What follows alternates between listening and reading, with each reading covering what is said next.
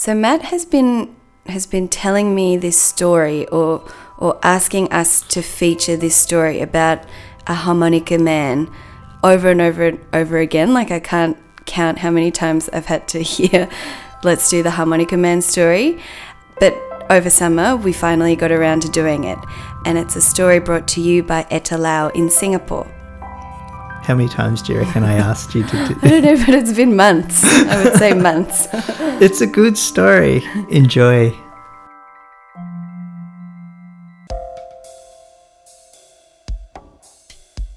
The Collective Music Therapy Podcast, brought to you by Asami and Matt. Bringing you innovative ideas and progressive perspectives from the world of music therapy. We're opening up a discussion about the ways in which music is being used to support mental health and well-being in both acute settings and daily life. Thank you for listening.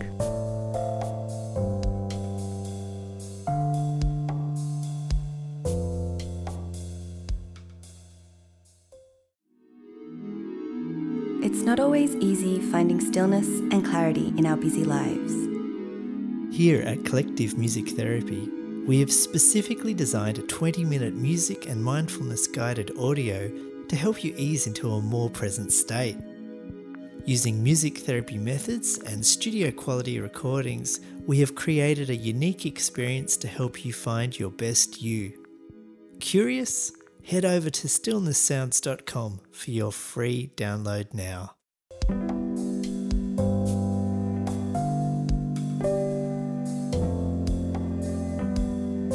So recently we got in contact with Eta Lauw. Eta Lauw is a music therapist based in Singapore and she told us of this really fantastic story that came from the uh, aged care facility that she works in. So she works as a music therapist and she works in a multidisciplinary team. And here's her story.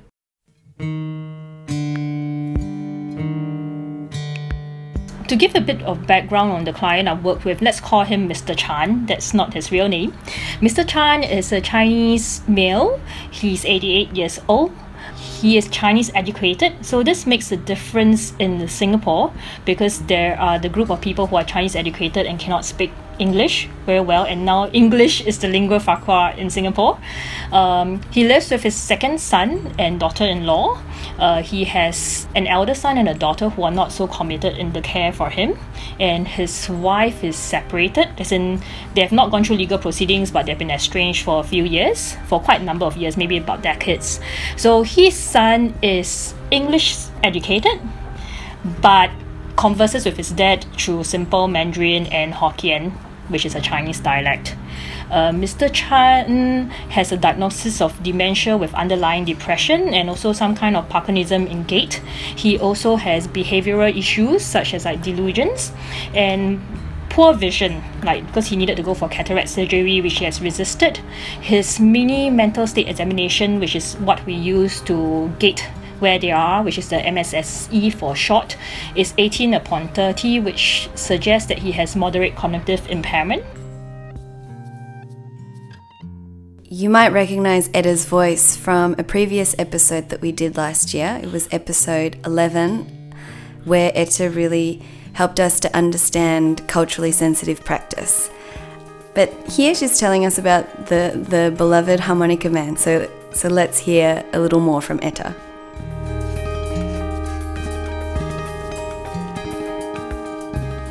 So why he came to hospital is because he tried to threaten his tenant because they're staying in a house and then there's a person who rents a room and tried to threaten his tenant with a screwdriver. But because of his poor vision and because he's not as strong as what he used to be, he failed in his attempt to threaten his tenant. And then his son felt like, oh, um, I think we don't know what's happening to him. Let's you know admit him to hospital and see if they can find out what's wrong. So they know that he has been having uh, dementia for a while because they started to realize that you know they used to just leave him at home while they went out to work and prepare meals for him, but they started realizing that he was not eating the meals from the you know that has been prepared for him because he has forgotten that the meals are there. And then there are days where he try at night he tries to leave the house unlock the lock but he cannot find, come home. So that's a bit of what he was like before. So when I first met him he was already in hospital for a couple of weeks, I think. And apparently, in another ward, he was supposedly aggressive and difficult, and always tried to, you know, uh, escort from the geriatric chair because they put a table and he tried and to find ways to slip out of it and they found it difficult and they were afraid that they couldn't care for him well.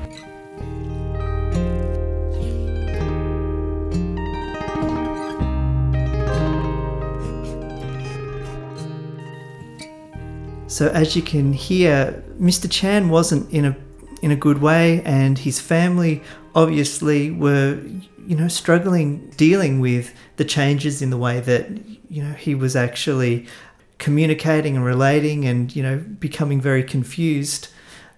And what do you think, of Asami? For me, coming from an Asian background or being of Asian background, it's this kind of persona of a very stoic, quiet patriarchal figure in the family, especially kind of around maybe our grandparents' age.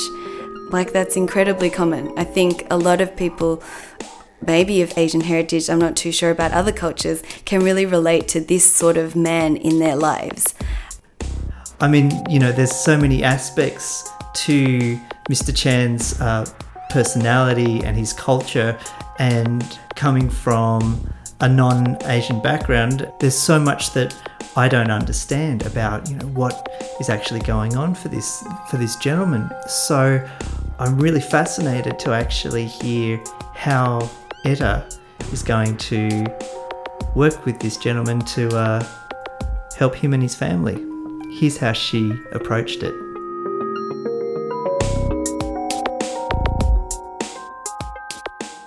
When I first saw him, he was very ready to engage, you know, and I felt that it seemed like he has been lonely for a while. That was what I felt.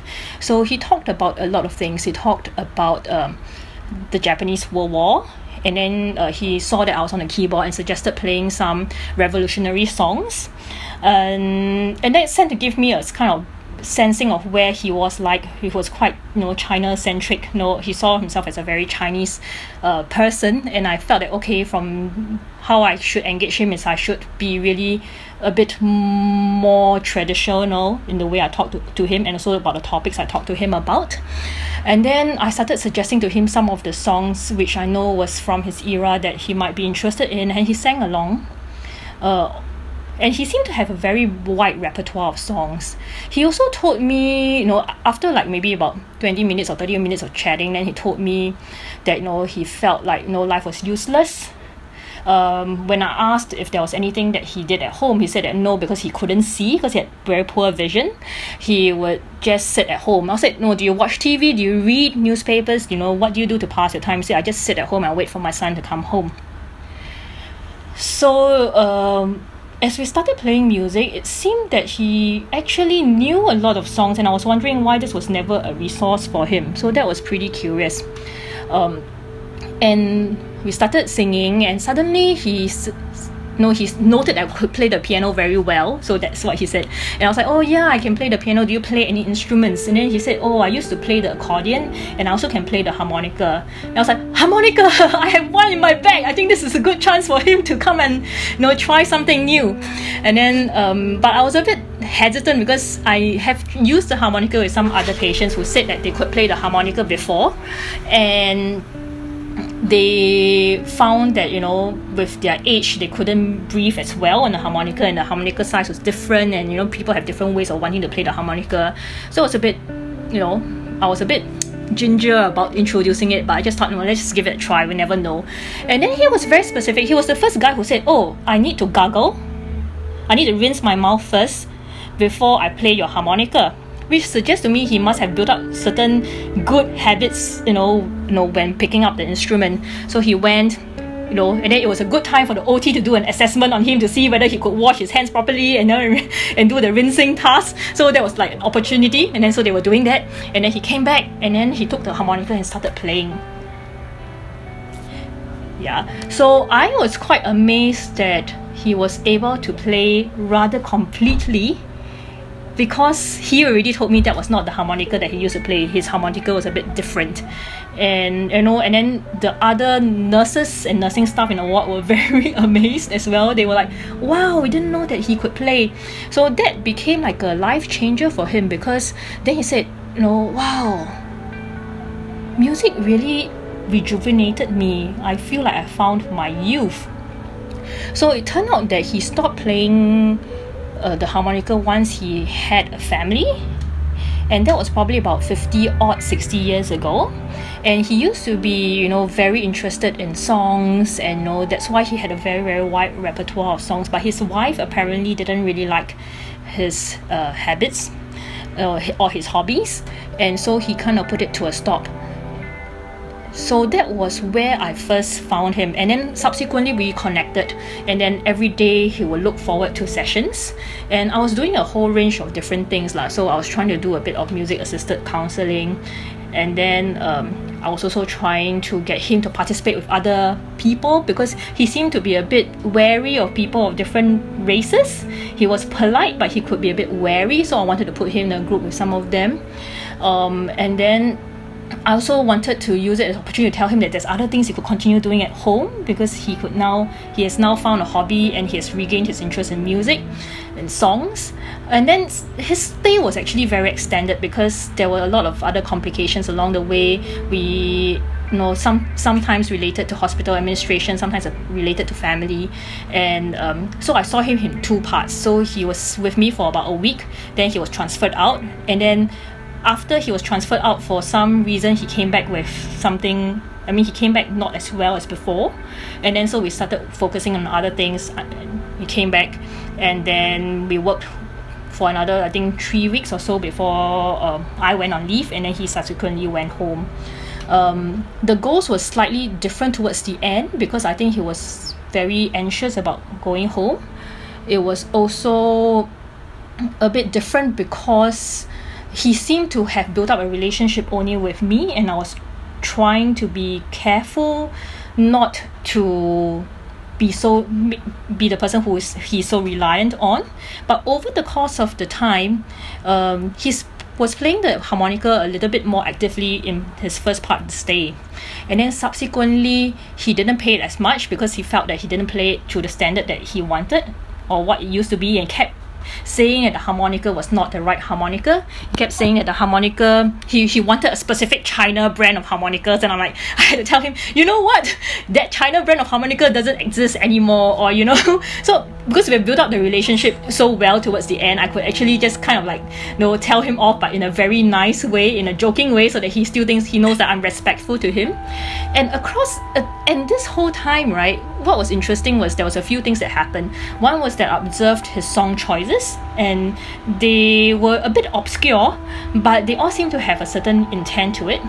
The other thing was he actually agreed to go for cataract surgery, so he had better vision, which definitely improved his quality of life because at the start remember he refused because he was saying that oh no I'm about to die I actually want to you know commit suicide you know um, you know what's the what what what's there's nothing worth living you know in my life anymore. During the first time I met him he would talk about these things but I didn't think he was about to really go and commit suicide like. and then his son had the same assessment as me because his son said that you know my father would say all these things but I think physically he would be afraid. He wouldn't do it. But you know you could tell that he's definitely in low mood because he's talking about these things. And he was definitely lonely.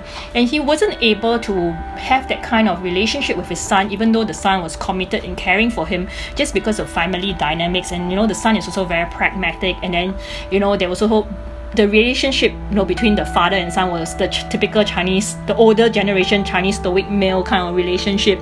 So they care for each other but is a bit different and his you know daughter and elder son don't really visit him. So there's a lot of things when he was talking through the when we were doing music therapy where he was talking about regret he was talking about missing his mother about you know wishing that he had you know somebody who understood him. And then uh, you know why the you know the song choices were all quite poignant. So I thought that was very interesting. Um, actually along the way why he stayed in hospital for so long was because we wanted to go in for another uh, procedure which the geriatrician felt would improve his walking and then he will be a bit more steady then he would be able to venture out with the community with you know, better eyesight everything. But as with all procedures as with age there would be certain risks. So I think the family decided they would not take the risk in doing that procedure.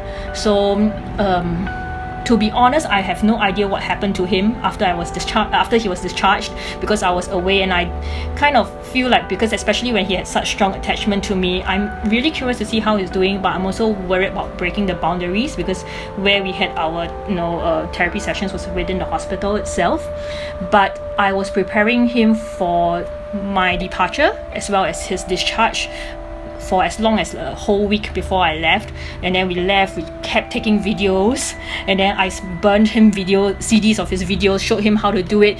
You know, um, you know, printed pictures for him, I suggested new hobbies he should do when he's home because he said he was worried about going home and he hasn't been home for like about three months by then.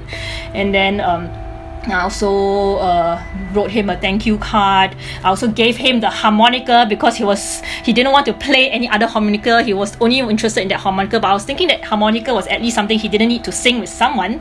You know, he could at least practice that on his own. So I said, you know, this harmonica is really significant because remember the first time you picked up a harmonica after 60 years is this harmonica. You know, so it's actually very it's also a memento. It's also you know you know significant in terms of memory. So I think it's a nice keepsake. I think you should continue playing it. So we kind of you know gave him things so that he could have resources when he goes home.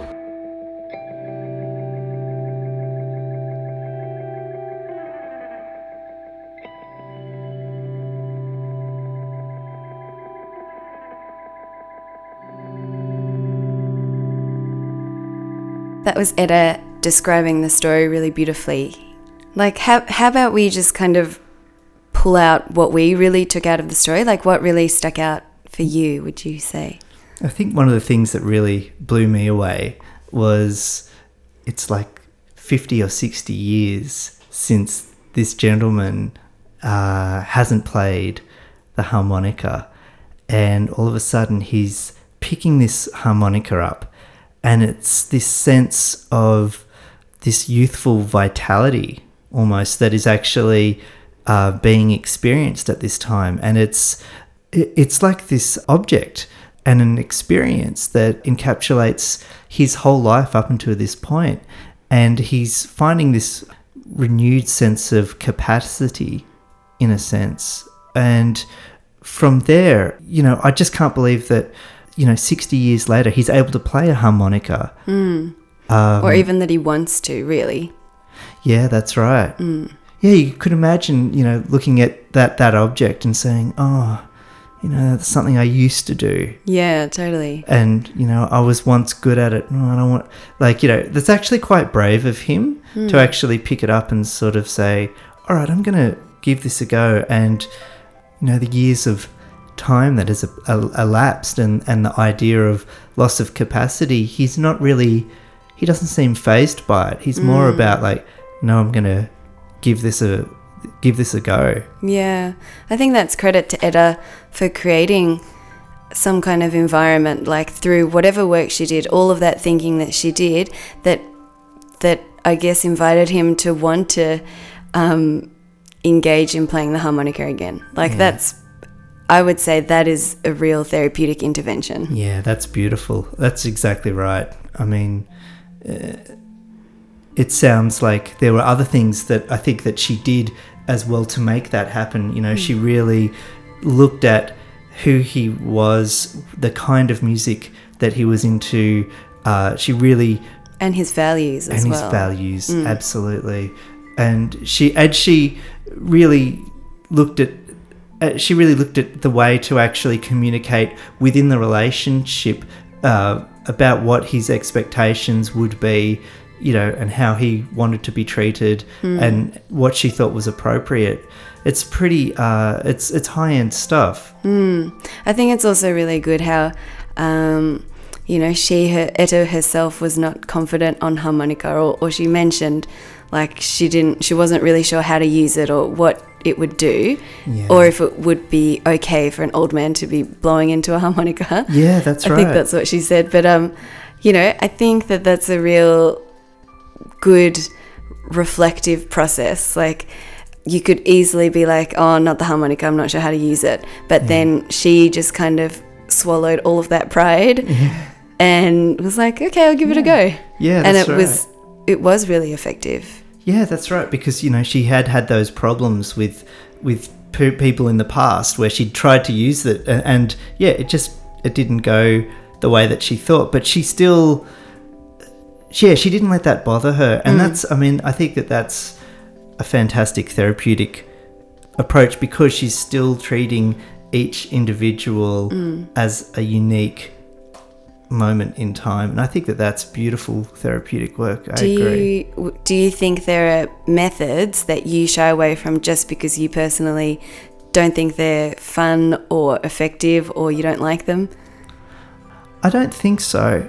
I mean, I've I've probably had a lot of more experience of singing songs together as uh, lately. So I mean, it's that feels like a strength. So you know, and it it sort of works very well in the context that I'm that I'm in. Um, and there's one thing that I have actually been doing more of that I would say that I wouldn't have thought I was doing, which is a lot of instrumental guitar playing, which I never thought I would end up doing at all in, in the work that I do. But there's actually a lot more, and it's and it's led by the client. That's the, what they actually want at the time. So yeah, so I mean, I guess you know, as I keep getting older and change and have all these different therapeutic experiences with people, uh, I don't think that there's things that I shy away from, but I do feel that I'm surprised when they come up. Mm, yeah, that's a nice way to put it. Yeah. yeah, yeah. That's that's that's more of it. It's just like, oh wow, I, I, I'm surprised that someone might ask me to do something, or that they want this type of music, and you know, it's and it's wonderful. It's it's a wonderful thing that comes up. Yeah. Well, that's kind of how, like, obviously the story is quite um, intricate, but they're the points that we really pulled out of it, like the things that really stuck with us and we wanted to discuss. But um, here, next up, you'll hear a little excerpt of Eta summarizing that journey.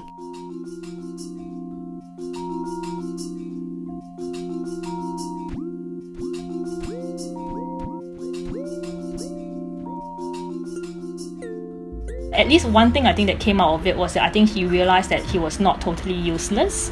He was still able to do what he wanted to do. It was a reminder of who he was as a person, that he was also a musician.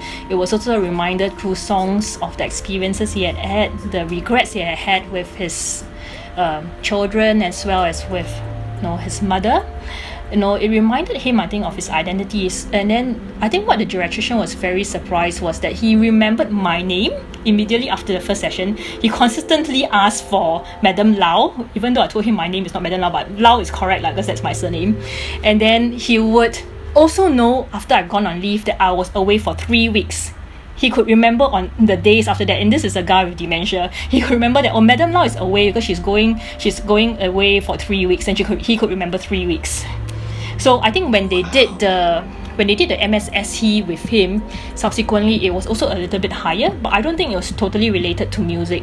But there could be you know there could be other reasons to it. But you know, definitely his outlook was better, and you know the by sheer fact that he actually went for the cataract surgery, I think his quality of life has improved heaps because at least now he can possibly walk better at home. He could, if he wanted to, watch TV. If he wanted to read newspapers. If he wanted to practice calligraphy, he can at least see what he's writing. You know, so I think that was a, a really good thing that came out of this.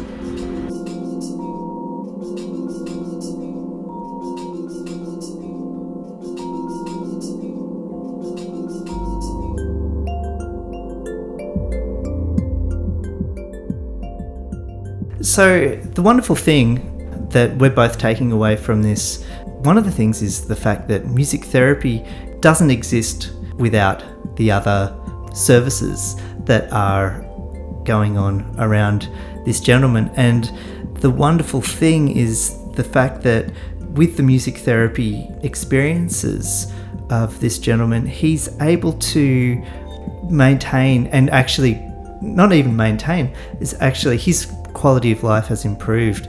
And through the music therapy process, they've drawn in occupational therapists. They've been able to actually convince him to actually go ahead and uh, get his cataracts removed. Ultimately, having better health outcomes for this gentleman in terms of quality of life. Mm. I'd also say that although these things happen uh, are happening within the team, one of the things that keeps coming back to me is that Eta and uh, Mr. Chan were able to, you know, really unite in a sense and really find these therapeutic potentials of, of a, an idea of vitality through music. Mm. And I think that that's really that's what blows me away about this story. I absolutely love it. What about you? Um, I think going back to that first point you made about um, the the team, the multidisciplinary team, and um, at my workplace, right from the start, people asking like they we kind of outlined that one of the goals of music therapy was ultimately to create positive engagement with the service, and I never really understood what that meant, and I just kind of went along with it. But now that I've been working for over a year there, I mean it's it's clear that music therapy, you know, I can't speak for all populations, but definitely for ours, that it helps to create this this connection and this trust with an organization. So I work with young people experiencing homelessness, so a very disengaged cohort. And, you know, I have a group music therapy program, a weekly drop in, and I ran that for six months last year. And one of the girls, she came 21 times. So if you count how many weeks there are in six months, she pretty much came to every single session. And the return rates of music therapy are really high, like it's over 50%, both in individual and group, where people keep returning back over and over again every week. Um, and if we go back to this girl who who's been engaged for 21 weeks doing group music, she came in for one service. She didn't really know what she was doing, and and now that she drops in every week, She's been to the dentist. She's had her feet checked. She's had her, she gets regular haircuts. Her housing is supported constantly. Everyone's asking her, How's your housing? Where are you? She's connected with Centrelink. Like she's engaged with the service. And it's through one, she enjoys coming to do music, but then at the same time, she's gotten used to the space and gotten used to all the staff. And it, I feel like that really relates to Eta's story. Like Mr. Chan really got to know Eta and he felt comfortable with her. So when Eta said, Can the OT join us? he was like, Oh, I guess. You know, like it wasn't such a big deal. Yeah. So I mean, I think that that's really what I take out of it. Like it it really goes to show this thing called positive engagement and how important it is. Yeah, absolutely. Yeah, I couldn't agree with you more. Yeah, I love it. Like let's just round Eta's episode off. I mean, if you're interested in hearing more about Eta's work, scroll down on our SoundCloud because there's an episode of her talking about culturally sensitive practice. Um, I believe it's episode 11. So have a listen to that to hear more of Eta's work.